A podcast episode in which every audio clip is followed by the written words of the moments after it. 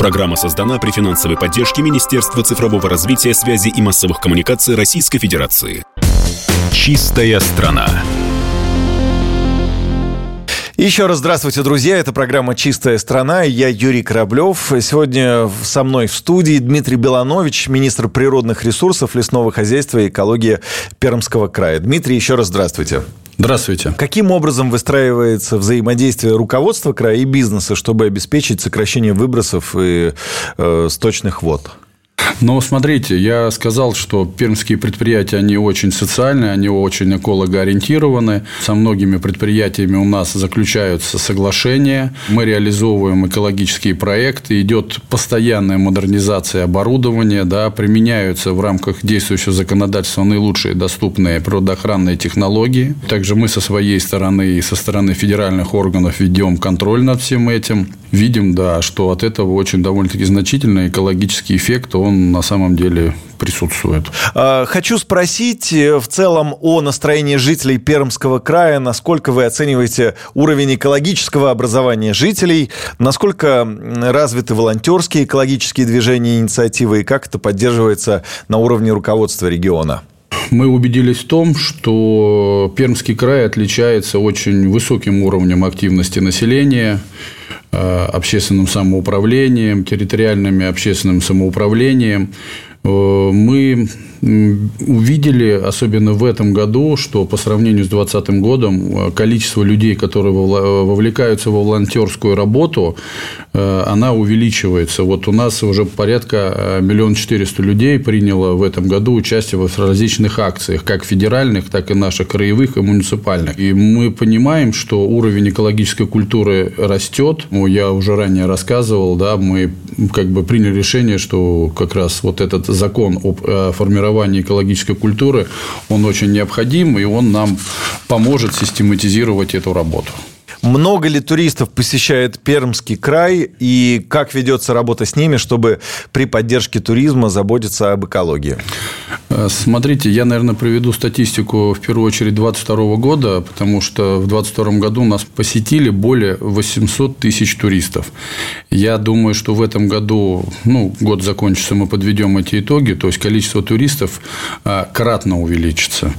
И это произошло только не из-за того, что в этом году мы отмечали 300 лет города uh-huh. Перми, uh-huh. да, то есть я все-таки оцениваю это э, тот экологический туризм, который у нас был э, именно на наших природных территориях. Uh-huh. У нас э, есть много уникальных мест, например, такое как музей деревянного зодчества Хохловка.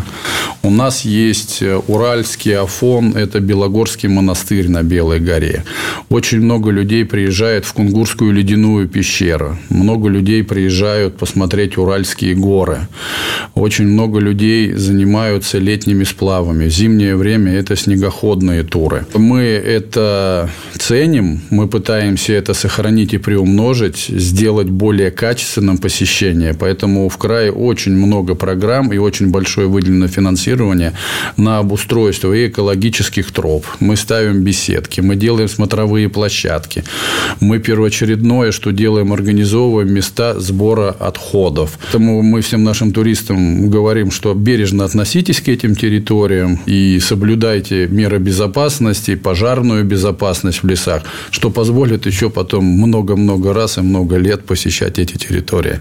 Ну, насколько я знаю, многие пермские реки сплавные, поэтому их посещает очень много туристов. Как вы обеспечиваете безопасность при прохождении таких маршрутов? И при этом сохраняете баланс чистоты. Но смотрите, да, вот я говорю, что один из уникальных маршрутов – это река Часовая. Таких маршрутов у нас очень много. Когда у нас приходит сезон, э, можно сказать, на многих реках даже пробки образовываются из-за сплавляющихся туристов. Вот.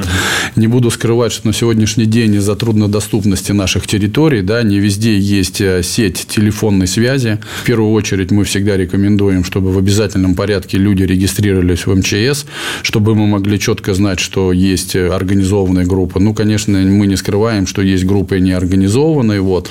Поэтому у нас организовывается дежурство наших инспекторов, сотрудников МЧС, вот, для того, чтобы как бы, люди также чувствовали себя в безопасности.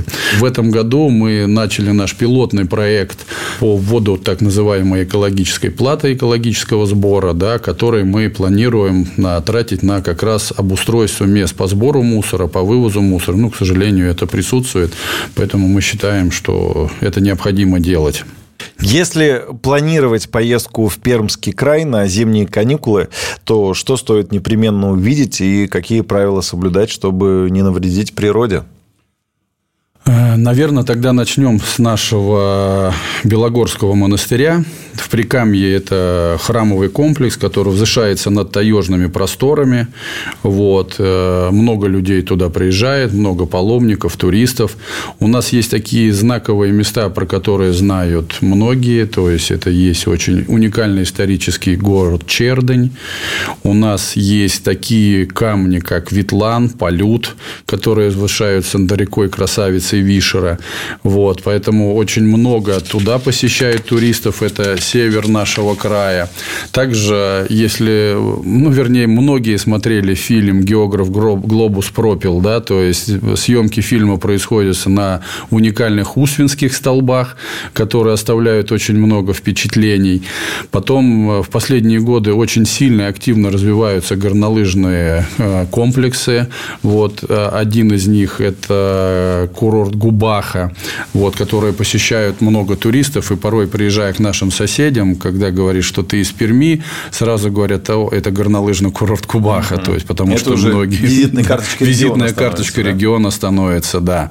Вот, поэтому правила поведения довольно-таки простые, да, мы говорим, что не мусорить на природе, не обязательно завязывать ленточки на деревья и камни. Всегда есть сувенирная продукция, которую можно приобретать, поэтому не надо писать какие-то надписи на камнях. Вот, поэтому, ну и, конечно, техника безопасности, как я говорил, что если вы где-то уходите, мы должны знать, где вы находите. Поэтому мы ждем всегда экологически ответственных туристов, всегда рады всем. А вы лично бы э, вот нашим слушателям, потенциальным туристам в Пермский край, э, куда посоветовали съездить? У нас очень уникальные территории, э, труднодоступные, куда фактически отсутствуют э, дорожные сети. То есть, это те места, которые граничат у нас э, со Свердловской областью, с Республикой Коми, с То есть, Кировской. вы бы сказали, езжайте в лес. У нас очень много рек, реки очень красивые, они очень уникальные, вот, и такие природные ландшафты, что это все незабываемо. Но у нас все-таки экологическая программа, поэтому я, наверное, хотел бы закончить нашу программу на экологическом вопросе. Вот э, к 2035 году вы планируете сократить выбросы э, и сократить сбросы загряз- загрязненных сточных вод. Каким образом и благодаря каким мерам вы все-таки намерены этого достичь? Но в первую очередь на сегодняшний день мы четко понимаем, и наши предприятия это знают, что внедрение наилучших доступных технологий, да, то есть это необходимая вещь, которая позволит сократить выбросы и сбросы. Вот. Очень сильно меняется, ну и, наверное, скажу, ужесточается экологическое законодательство, да, которое обязывает многие предприятия нести долговременную ответственность за э, ну, те выбросы, сбросы и отходы, которые они образовывают в результате своего производства. Поэтому это шламохранилище, полигоны отходов, вот, э, оборудование э, источников, модернизация по выбросам и сбросам.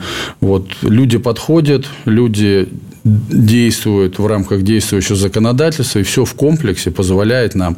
Ведь э, природа имеет свойство самовосстанавливаться, да, то uh-huh. есть ей просто в этом надо помогать, минимизировать на нее воздействие, и тогда мы не только сохраним то, что имеем, а мы приумножим.